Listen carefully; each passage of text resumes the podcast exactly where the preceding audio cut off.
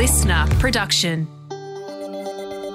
We've had another massive day of earnings results. Why did the market end flat? And at the halfway mark, how has the earnings season performed? Good afternoon, I'm Laura. I'm Craig. It's Thursday, the 22nd of February. Welcome to the CommSec Market Update.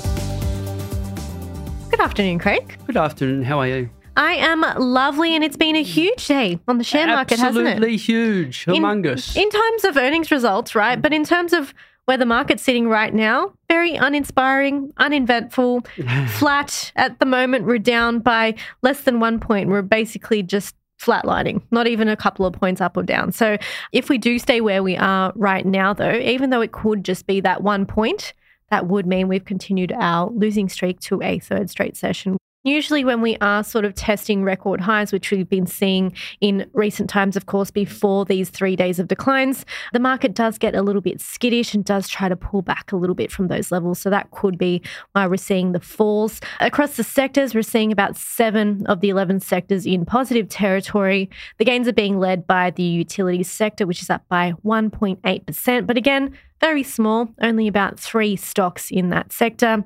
Tech is doing okay, up by around half a percent, but going the other way, consumer discretionary down by 0.8%. So, relatively mixed. There's so many earnings to get into, so let's get stuck straight in. Yeah, earnings season is basically halfway through now. So there's around about 101 companies that have reported their half year earnings and around about 14 that produced their full year earnings. Uh, what we've got expenses growing at a faster rate than revenues. That has was to be expected. Something like a five percent increase in expenses, two percent increase in revenues. As a result, profits are down in aggregate by something like thirty-eight percent. And what we are seeing is cash levels are being drawn down. So cash is being drawn down to pay for dividends. Cash is down by twenty-six percent. Dividends down by only four percent. So what we've got is a fairly reasonable mix mash of companies that are reported so far. And if you look at the first day of the release of their earnings, 50% are up and 50% are down. And I guess we've trickled that into what we're seeing today. So, as we mentioned, we're pretty flat.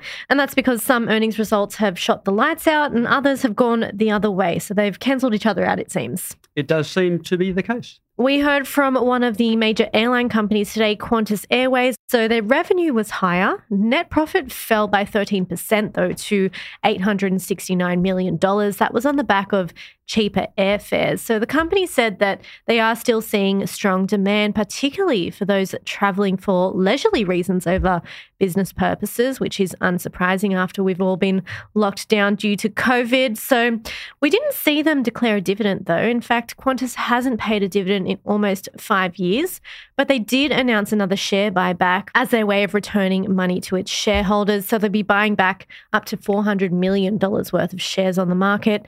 And importantly, the new CEO of Qantas said there's been a lot of work happening to lift service levels and highlighted that early signs have been positive, which is exactly what we want to see after quite a turbulent time for Qantas, to say the least. Of course, they've been under the eye of the consumer watchdog for some time for doing the wrong thing by its customers. So it seems like they might be on the path to recovery. Let's switch attention now to one of the jewellery retailers, Lovisa. Its share price up by around about 10% heading into the close. They're clearly doing well in a difficult or challenging environment, uh, making sure that their pricing and their promotion is really targeted to, to the market. Uh, sales are up, profits are up, and as I say, the share price up today.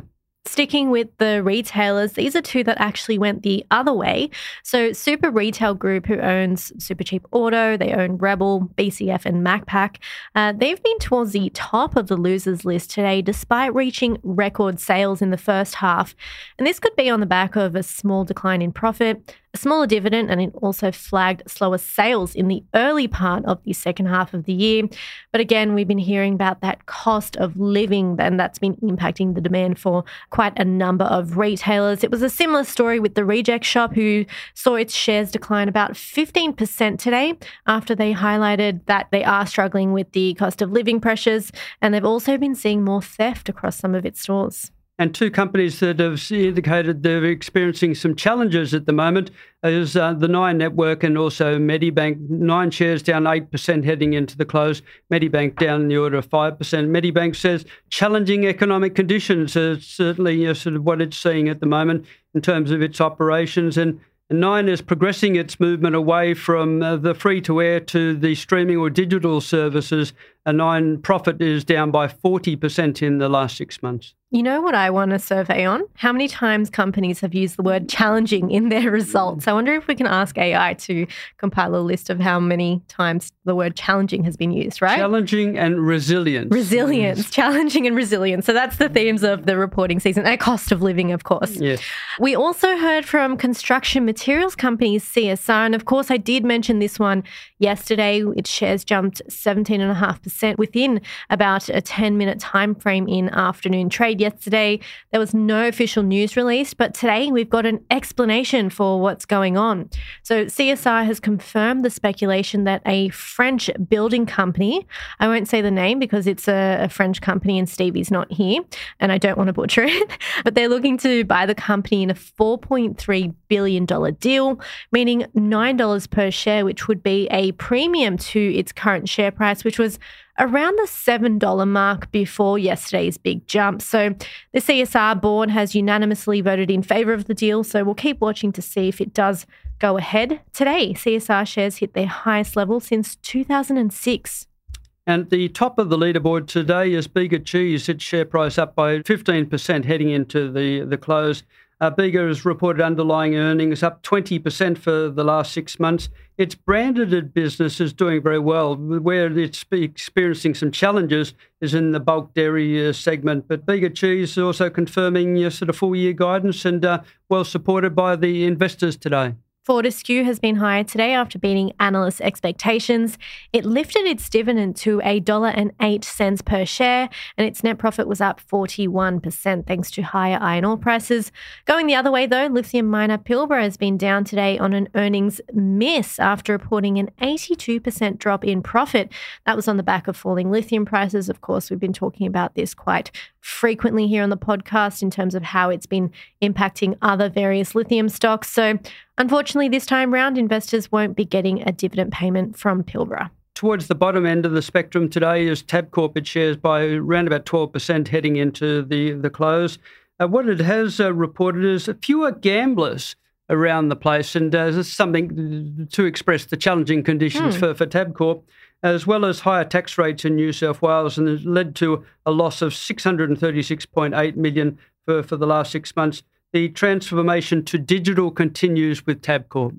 Nvidia. Let's talk about this one quickly. It's a very important one reporting over in the US, and they were out with their earnings after the US market shut this morning here, Sydney time they actually beat expectations. They were stronger than expected on both their actual results and their outlook. So we did see Nvidia shares shooting the lights out in after mm. hours trade up around 8%. So this could be a massive impact on what happens in US markets tonight, and that could trickle into what we see tomorrow as well here in Australia. Yeah, we were basically uh, walking on eggshells ahead of that announcement, and unfortunately, they have, uh, as you say, you know, sort of knocked it out of the ballpark, and it's certainly in, provided some comfort for our investors today. Hopefully, it does the same for US investors later tonight. Yeah, that's a good point there, Craig, because they did actually fall for five straight sessions ahead of these results. So this was potentially one of the most highly anticipated results that we're getting. So those have finally come out, and we should see markets higher tonight on the back of that, based on what we're seeing in after hours trade anyway. But we could go either way. Now, looking ahead, what takes your eye tonight? Uh, the purchasing manager survey is coming out from the United States, uh, so we'll see how the manufacturing and services sector uh, is progressing at the moment, and some data on existing home sales in the United States as well. Tomorrow here in Australia, nothing in terms of economic news, but we do get more companies out with their earnings results. Accent Group, Brambles, Eagers Automotive, Sandfire Resources, Block, Bapcor, too many to list. You name it, they're coming out with earnings. On that note, I hope you've all had a lovely day. Hope you enjoyed the wrap up, and we'll talk again tomorrow. Bye bye.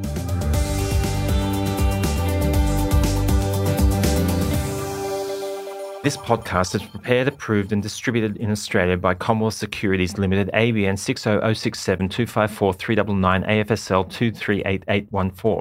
The information does not take into consideration your objectives, financial situation, or needs. Consider the appropriateness of the information before acting, and if necessary, seek appropriate professional advice. Listener.